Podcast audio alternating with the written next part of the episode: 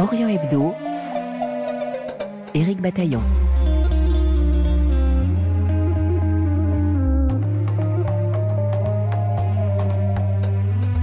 L'UNICEF s'inquiète pour le sort des enfants au Liban. En octobre dernier, le représentant de l'agence onusienne à Beyrouth avait signé une tribune dans la presse en ce sens. Depuis, une étude a été menée et elle constate que les crises incessantes qui se succèdent au Liban affectent de plus en plus gravement les enfants. Un nombre croissant d'entre eux serait privé d'éducation et contraint de travailler. Nous en parlons avec Christophe Boulierac, responsable du plaidoyer à l'UNICEF Liban, qui sera avec nous en ligne depuis Beyrouth.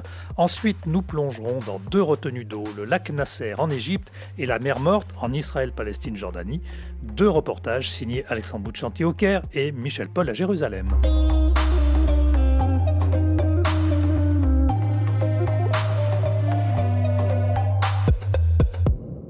Bonjour Christophe Boulierac. Bonjour Éric Bataillon. Quand cette étude de l'UNICEF a-t-elle été menée et auprès de quelle population précisément ? Alors cette étude de l'UNICEF a été menée en novembre dernier. Elle fait suite à une précédente étude il y a six mois et elle a été menée auprès de plus de deux mille cent cinquante ménages hein, dans tout le Liban, des ménages libanais mais également réfugiés syriens puis également des réfugiés palestiniens et elle nous permet de mettre à jour et d'identifier des tendances de façon chiffrée, des tendances que nous observons sur le terrain dans notre travail avec les communautés au Liban. Justement, quelle en est la principale conclusion ? Alors, le point fort hein, de cette étude, c'est qu'elle nous apprend, euh, chiffre à l'appui, que la vie des enfants au Liban se détériore euh, dans quasiment tous les domaines, en fait. Dans un contexte de crise, c'est une crise vraiment euh, destructrice, hein, qui dure depuis quatre ans, depuis deux mille dix-neuf, qui ne montre pas de signe d'apaisement. Vous savez qu'il y a eu également l'explosion du port de Beyrouth en deux mille vingt qui avait affecté euh, l'économie du pays. Et elle montre donc euh, une détérioration des conditions de vie des enfants euh, dans le domaine de l'éducation, euh, également dans le domaine du travail des enfants, dans la possibilité d'accéder à des denrées de première nécessité et puis dans le domaine de la santé. Donc c'est vraiment euh, inquiétant. Et il y a ici aussi un, un autre facteur aggravant dans cette étude, c'est l'impact du conflit au, au sud-Liban. Donc en, en résumé, on voit que de nombreuses familles ne parviennent pas à fournir le, le strict nécessaire à leurs enfants, surtout euh, les familles qui évoluent dans l'économie de livres libanaise, hein, la monnaie nationale qui a subi une forte dépréciation. Et parmi les autres constatations euh, effectuées lors de l'enquête, il y a euh, apparemment un volet financier assez important euh, qui touche les familles, c'est cela ? Oui, euh, il y a un chiffre euh, qui est vraiment euh, très fort, hein, c'est qu'il y a plus de huit ménages sur dix qui doivent emprunter de l'argent ou acheter à crédit, non pas pour des achats secondaires, mais pour avoir accès à des produits alimentaires essentiels. Et là, ça s'aggrave. Cette étude nous montre que ça s'aggrave parce que euh, donc euh, c'est plus de huit ménages sur dix aujourd'hui au Liban. Il y a six mois, euh, c'était moins et on note une augmentation ici de seize pour cent en six mois. Ça se traduit euh, également par le fait que des parents ben, ne parviennent vraiment plus à finir le mois et doivent faire des choix qu'ils n'aiment pas, hein, qu'ils ne désirent pas et qui consistent à faire travailler euh, un ou, ou plusieurs enfants au lieu de l'amener à l'école. Il y a aussi un chiffre choquant hein, de ce point de vue-là. Le nombre de familles qui envoient leurs enfants travailler pour augmenter leurs revenus, ça atteint seize pour cent. Il y a six mois, c'était onze pour cent. Donc, il y a une flambée des prix, il y a une pauvreté qui se généralise et qui touche, comme je vous l'ai dit, toute une série de domaines qui sont liés à l'éducation, mais aussi euh, l'accès euh, à la santé. Et quel est l'âge des enfants qui sont euh, contraints d'aller travailler pour aider euh, leur famille ? Alors, il y a plusieurs cas différents. Pour l'UNICEF, hein, un enfant, c'est une personne qui a moins de dix-huit ans. Évidemment, c'est très important de rappeler que c'est une décision très douloureuse pour les parents. Aucun parent au Liban euh, ne souhaite envoyer euh, ses enfants euh, à travailler et ça touche vraiment euh, toutes les, les catégories de la population libanaise. Christophe Boulierac, faites-vous la distinction entre enfants libanais et enfants euh, palestiniens ou syriens ? Non, nous, on travaille, l'UNICEF, pour tous les enfants qui sont au Liban. Il n'y a aucune distinction de quelle qu'elle soit. Tous les enfants qui sont sur le sol libanais ont droit à l'éducation, ont droit à avoir leurs droits défendus. Il est important, juste, évidemment, de contextualiser. Il y a beaucoup de réfugiés euh, syriens au Liban. Il y a aussi beaucoup de Palestiniens, mais Cette crise touche vraiment tout le monde. Hein. Il ne faudrait pas croire qu'elle ne touche qu'une catégorie. Cette étude touche euh, tout le monde, euh, notamment sur certains points comme le fait de devoir emprunter de l'argent euh, pour se procurer des produits alimentés. Ça touche absolument tout le monde, y compris les, les enfants libanais, bien entendu. Quelles mesures avez-vous prises à l'UNICEF pour répondre à cette aggravation des crises successives qui touchent les enfants au Liban? Alors nous, nous, nous travaillons dans beaucoup de domaines. Dans le domaine de l'éducation, nous soutenons plus de mille soixante-dix écoles publiques. Ça, ça bénéficie à la, la scolarisation de, de quatre cent mille enfants. L'UNICEF débourse des fonds pour payer les salaires des enseignants, pour soutenir les écoles, et également pour travailler avec les enfants qui, qui sont sortis du système scolaire ou des enfants qui sont handicapés. On a mis aussi en place des programmes de réhabilitation des écoles publiques libanaises. Il y en a eu cent dix-sept qui ont été rénovées, il y en a cent dix autres qui vont l'être.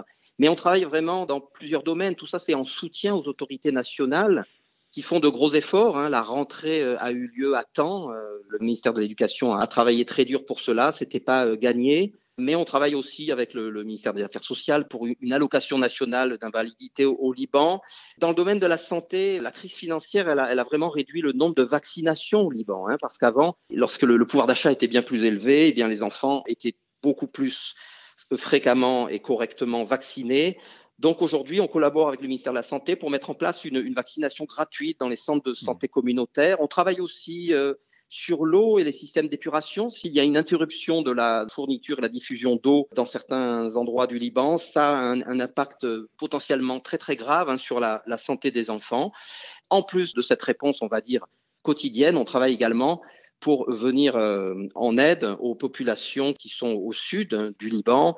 Euh, aujourd'hui, vous avez à peu près soixante mille personnes déplacées hein, dans le sud du Liban, dont vingt et un mille enfants. Vous avez neuf mille enfants qui sont affectés par des, des fermetures d'écoles. Et puis, vous avez, une, à l'heure où je vous parle, à peu près un millier de personnes qui vivent dans des abris collectifs. Donc là, on s'assure que l'éducation des enfants ne soit pas perturbée longtemps. Le, le fait de maintenir une éducation, même si, lorsqu'il y a des déplacements, c'est un facteur de normalité, de protection. On assure des services de protection aussi psycho-émotionnelle et on a prépositionné évidemment beaucoup, beaucoup de matériel au cas où le conflit verrait à, à s'aggraver. Oui, justement, Christophe Boulierac, ce conflit entre Israël et le Hamas à Gaza a-t-il un impact de quelque manière que ce soit sur la situation au Liban, notamment pour les enfants ? Mais oui, évidemment, euh, un autre aspect que nous montre cette étude, c'est vraiment un élément inquiétant, c'est un petit peu les problèmes de santé mentale hein, des enfants. Vous avez aujourd'hui beaucoup d'enfants au Liban parce qu'il y a cette crise, parce qu'il y a cette absence de perspective, et puis maintenant parce qu'il y a ce conflit, qui ont des problèmes très graves d'anxiété, également de dépression. Euh, il y a des chiffres encore dans cette étude qui le montrent, et ça, c'est encore évidemment beaucoup plus lourd au sud, hein, la peur des violences, hein, tout le côté traumatique qui y est lié, les privations, l'incertitude. Dans le gouvernement du Sud et à, et à Nabatieh, là, il y a vraiment des chiffres très inquiétants. Euh, ce qu'il faut, évidemment, c'est la paix. C'est la paix pour que toutes les réformes euh, qui doivent euh, protéger les droits des enfants euh, dans le Liban puissent être menées. Il faut bien comprendre hein, qu'aujourd'hui, en deux mille vingt-trois, les enfants au Liban ont beaucoup moins de possibilités de se développer qu'avant cette crise, qu'en deux mille dix-huit. Et qu'il y a encore quelques années, le, le Liban disposait d'un des meilleurs systèmes éducatifs dans la région, un, un très bon euh, niveau de santé, de suivi médical. Aujourd'hui, tout cela est différent et il faut absolument qu'il y ait euh, des investissements dans divers domaines sociaux. Nous travaillons avec les, les ministères pour ça, pour qu'il n'y ait pas une dégringolade et vraiment une détérioration encore plus grave, parce que ce qui se passe et affecte déjà très très gravement euh, tous les enfants hein, dans ce Liban. Christophe Boulierac, deux mille vingt-quatre vous semble être une meilleure année pour les enfants au Liban que deux mille vingt-trois ? Écoutez, essayons d'être positifs. Il y a des points positifs au Liban. Il y a une rentrée scolaire, comme je vous l'ai dit, qui a eu lieu. Euh, ça, ce n'était pas gagné, pour être très, très clair. Elle a eu lieu. Il y a des stratégies hein, que les ministères ont développées et souhaitent mettre en place. Je vous parlais tout à l'heure d'une aide aux enfants qui vivent avec handicap. Il y a une stratégie de protection nationale, de protection sociale, qui, j'espère, sera bientôt appliquée.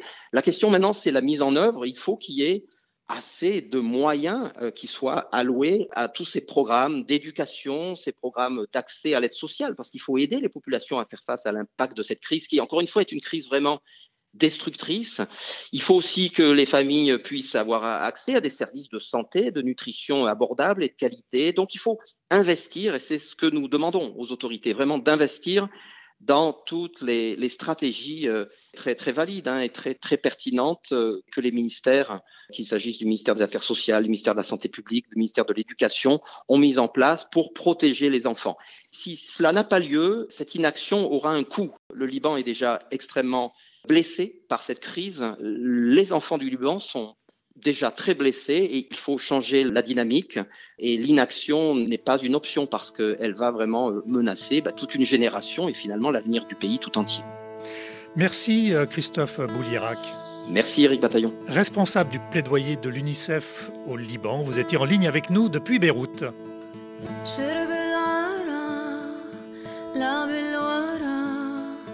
خيل السبع سيد الحمام شرب العرق لعب الورق خيل السبع سيد الحمام رسم البرود لبس الغواء شم الهوى أكل الهوى شاغل عقول سكان بيروت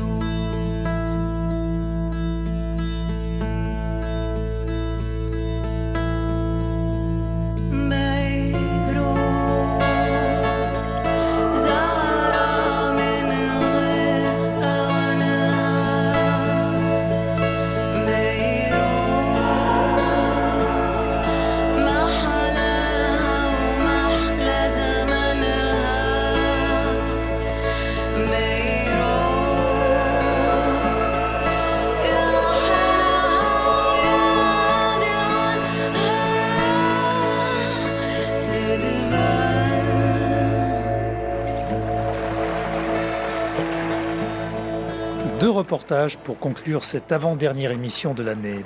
L'un comme l'autre évoque des retenues d'eau et sont signés par nos correspondants au Caire et à Jérusalem. Bonjour Alexandre Buccianti. Bonjour. Et bonjour Michel Paul. Bonjour Éric Bataillon, bonjour à tous. Alexandre, comme chaque année, plusieurs milliers de touristes ont assisté le vingt-deux octobre dernier à la tombée perpendiculaire du soleil sur le visage de Ramsès deux au temple nubien d'Abou Simbel au sud de l'Égypte. Presque un exploit, car cette bougie solaire pour l'anniversaire du grand pharaon aurait pu s'éteindre à jamais sans l'intervention téméraire d'une femme. Elle s'appelle Christiane Desroches Noblecourt. C'est la première égyptologue française à être chef d'une mission de fouilles archéologiques. L'Égypte, elle connaît pour y avoir travaillé dès dix-neuf cent trente-sept, et notamment en Nubie, au sud du pays. En dix-neuf cent cinquante-quatre, elle revient en tant que chef de la mission archéologique de l'UNESCO. C'est le moment où le président Gamal Abdel Nasser décide d'ériger sa pyramide, le Haut Barrage d'Assouan. Un projet évidemment pharaonique, avec un lac artificiel de retenue de plus de cinq cents kilomètres de long et d'une superficie dépassant le demi-million d'hectares. C'est pratiquement toute la Nubie égyptienne et soudanaise qui sera inondée. Des dizaines de temples importants, des forteresses et des centaines de sites archéologiques divers, allant de la préhistoire au Moyen-Âge, seront engloutis. Noblecourt a l'idée jugée farfelue de sauver les monuments les plus importants. Pour convaincre les autorités égyptiennes, Noblecourt force pratiquement le bureau de Nasser. Le huit mars dix-neuf cent soixante, Noblecourt, en compagnie du ministre égyptien de la Culture, Sadok Ataoukcha, lance un appel à partir de l'UNESCO à la solidarité internationale pour le sauvetage des temples de Nubie. Mais on était en pleine guerre froide, Alexandre, et beaucoup de pays occidentaux, notamment la France, étaient en très mauvais termes avec l'Égypte. La bénédiction des pharaons et la détermination de Christiane Desroches Noblecourt ont fait des miracles. Parmi les premiers soutiens au projet, malgré le rôle de l'Égypte dans la guerre d'Algérie, il y avait André Malraux et Charles de Gaulle. Des États-Unis à l'Union soviétique, les pays de l'OTAN et ceux du pacte de Varsovie, les alignés et les non-alignés, tout le monde a fait des dons matériels et envoyé des missions scientifiques et techniques. vingt-deux temples, dont celui d'Abou Simbel, ont été découpés et remontés ou déplacés d'un bloc dans des zones non inondables avec la même orientation par rapport au soleil.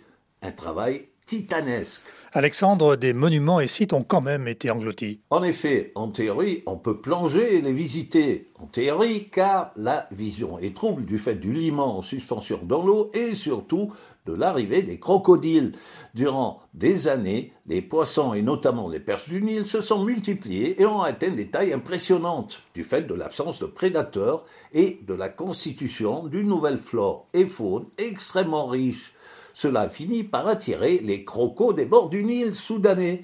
Les pêcheurs venus capturer du poisson ont vite préféré, malgré les risques, capturer du crocodile et revendre notamment sa peau. Aujourd'hui, on peut visiter les monuments sauvés des eaux en bateau de croisière. Merci Alexandre Buccianti. Rendez-vous est pris pour le vingt-deux octobre deux mille vingt-quatre. Autre retenue d'eau que nous évoquons maintenant avec vous, Michel Paul, la mer Morte. Vous nous parlez en particulier du canal des deux mers. Il s'agit de projets pour certains bicentenaires dont le but est de produire de l'énergie, mais aussi, pourrait-on dire, de la synergie au Proche-Orient. Dead Med ou Dead Red, Eric, telle est la question et elle ne date pas d'aujourd'hui. Could the crisis of the dwindling condition of the Israeli Dead Sea be resolved by building a canal to connect? We hope that this deal will contribute. En grande fanfare, on a déjà annoncé la mise en chantier de projets grandioses pour enflouer la mer Morte. Vous entendez la voix de l'émissaire américain Jason Greenblatt. Là, il est question d'un canal de la mer Rouge à la mer Morte, un projet jordano-palestino-israélien, mais il existe aussi des projets qui proposent de relier la Méditerranée à la mer de sel. Le visionnaire Théodore Herzl en avait lancé les bases. David Ben-Gurion, le fondateur d'Israël, avait lui proposé un projet pour supplanter le canal de Suez, mais avec des ramifications vers la mer Morte. Éric, personnellement, j'ai participé à deux poses de première pierre de ces projets qui sont finalement tous tombés à l'eau, à l'eau salée, pourrait-on ajouter. La dépression du Jourdain, c'est le site le plus bas de toute notre planète, Michel, et cela éveille sans doute toutes les imaginations. Moins quatre cent quarante mètres sous le niveau de la mer, une surface de quelque huit cent dix kilomètres carrés, la mer Morte a perdu le tiers de sa superficie depuis les années mille neuf cent soixante-dix et plus du quart de sa profondeur. L'objectif est de redonner vie à la mer Morte, mais pas seulement. Le professeur Ilan Sadeh, un chercheur pluridisciplinaire, lance une nouvelle initiative pour un canal entre la Méditerranée et la mer Morte. Les avantages sont nombreux. Production d'électricité, bien sûr, et aussi des ressources hydrauliques, de l'eau. De l'eau qui a de la valeur, bien sûr, pour sauver la mer Morte, mais aussi pour des coopérations régionales.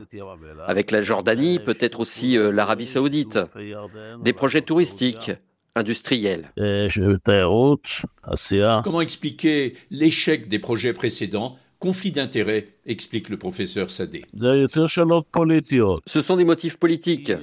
Les politiciens ont voulu fermer le projet. Et puis, il y a aussi de la corruption là-dessous. Le projet jordanien n'avait aucune chance car il n'y avait aucun intérêt israélien. C'était un projet pour la Jordanie seulement. Ce n'était pas économiquement rentable. Il est difficile de comprendre pourquoi il avait été proposé. Le projet israélien est bien meilleur. Des projets qui sont restés lettres mortes, c'est le cas de le dire. Alors, euh, Michel Paul, pas de canal en vue en ce stade, mais d'autres projets peut-être ? Le taux de salinité est environ quinze fois supérieur par rapport aux autres mers du globe. L'expérience est effectivement unique. On flotte dans les eaux de ce gigantesque lac très salé, des paysages surréalistes, des usines pour exploiter les minéraux, des hôtels et des centres de thalassothérapie. Mais en attendant, Éric, la mer Morte ou ce qu'il en reste est désertée par les touristes en cette période de guerre. Les Israéliens qui ont été contraints d'abandonner les villages frontaliers au sud et au nord s'y sont réfugiés. Un nouveau projet est en train de voir le jour. Le manque d'eau provoque un phénomène exceptionnel, la multiplication de dolines, des cratères qui se forment spontanément et de manière soudaine. Il y en a environ huit mille et tous les ans quatre cents de plus. Une attraction qui pourrait attirer les foules lorsque la paix sera revenue. Merci Michel Paul. Orient Hebdo, mise en onde et réalisation Mathias Golchani. Retrouvez-nous en podcast sur notre application Pure Radio, sur le site de la radio r f i point f r et sur la plupart des plateformes numériques. Dans l'émission de ce dimanche, nous reviendrons sur une année d'actualité, un kaléidoscope qui montre la qualité des intervenants et la diversité des sujets, un choix subjectif et assumé. En attendant, retour des informations immédiates avec le journal.